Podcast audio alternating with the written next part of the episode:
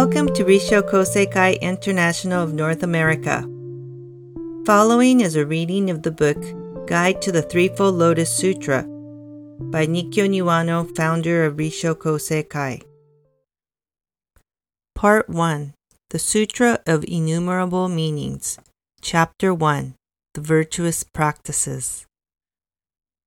This opening chapter is the Bodhisattva Mahasattva Great Adornment's hymn in praise of the Buddha's perfect virtue and practice for the salvation of all living creatures. First, the Bodhisattva speaks of the meaning of the law body of the Buddha, the ultimate substance not apparent to the eye. The Buddha, while apparent there in a visible body, actually abides in the world of real aspect. Accordingly, he is not subject to the law of cause and effect that operates in the apparent world, is without distinction of self or other, and is at one with all and everything. This one abiding and unchanging root force, giving rise to all things in heaven and earth, is the ultimate substance, the virtue, the working of the Buddha. Thus, from the beginning, the meaning of the ultimate substance of the Buddha is made clear. This is all perfectly evident to the Bodhisattva Great Adornment as a Bodhisattva. However, much his words to the ordinary person at first seem like something in a dream. The Lotus Sutra proper may be thought of as the Buddha's simple teaching in parables and other forms to make the truth of these words, like something in a dream, comprehensible to ordinary people. Thus, the Bodhisattva Great Adornment's hymn of praise at the opening of the Threefold Lotus Sutra becomes a statement to the assembled multitude of the great lesson to follow. In the course of the Bodhisattva's hymn in praise of the perfect virtue explicit in the Buddha's visible body, it becomes clear that such virtue was the result of his various long-time discipline and practices.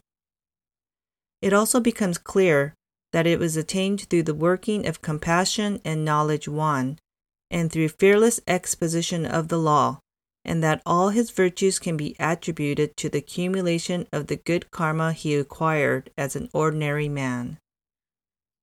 The great proposition that the Buddha was once an ordinary man is one to make the everyday person stop and think. The truth hidden beneath these words is that the Buddha and all living creatures are equal beings.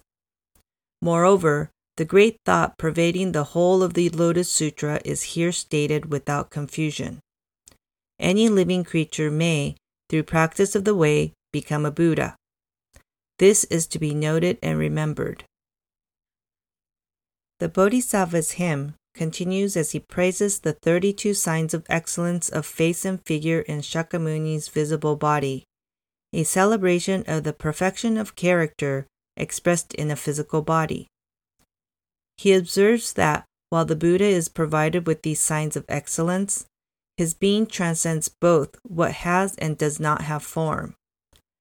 This we may take to mean that to those whose eyes see only the world of discrimination, the apparent world, the true nature, is scarcely perceptible.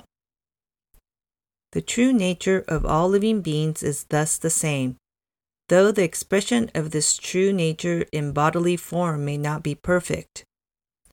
The Buddha had infinite virtue, and as that virtue appeared in his figure, all might joyfully venerate him, take refuge in him, honor him, and wholeheartedly bow in reverence before him. Whatever insight the Buddha gained, he was never satisfied, but through practice after practice of the way, he attained his indescribably beautiful body. We cannot but be grateful for this appearance in a palpable body, though the real body was impalpable.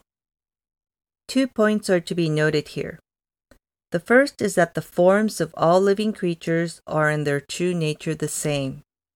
All life in its true nature is of the identical substance of the Buddha, but owing to insufficient practice of the way and being filled with illusion, its appearance in visible bodies has an ugliness and a meagerness that bears no comparison with the Buddha.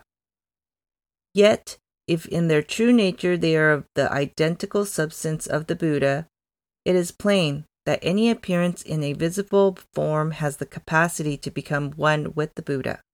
And so on one hand, we may have vast hope, but on the other, we are made to stop and reflect.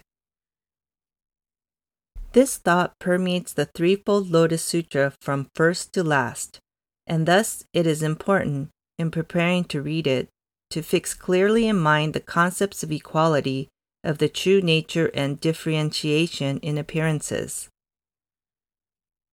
The second point is that the appearance of the Buddha in a palpable body is something for which we must all be truly grateful. Shakyamuni came into this world, and as a result of his practice after practice of the way, he became possessed of that perfected character.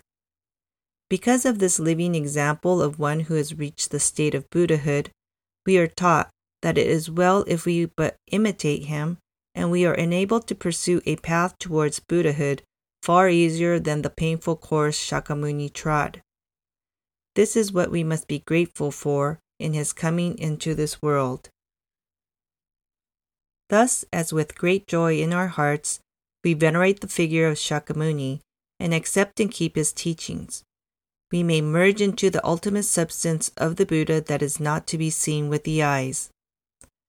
The words of Bodhisattva Great Adornment thus suggest the right way to look upon the principal image of faith. End of the Sutra of Innumerable Meanings, Chapter one, The Virtuous Practices.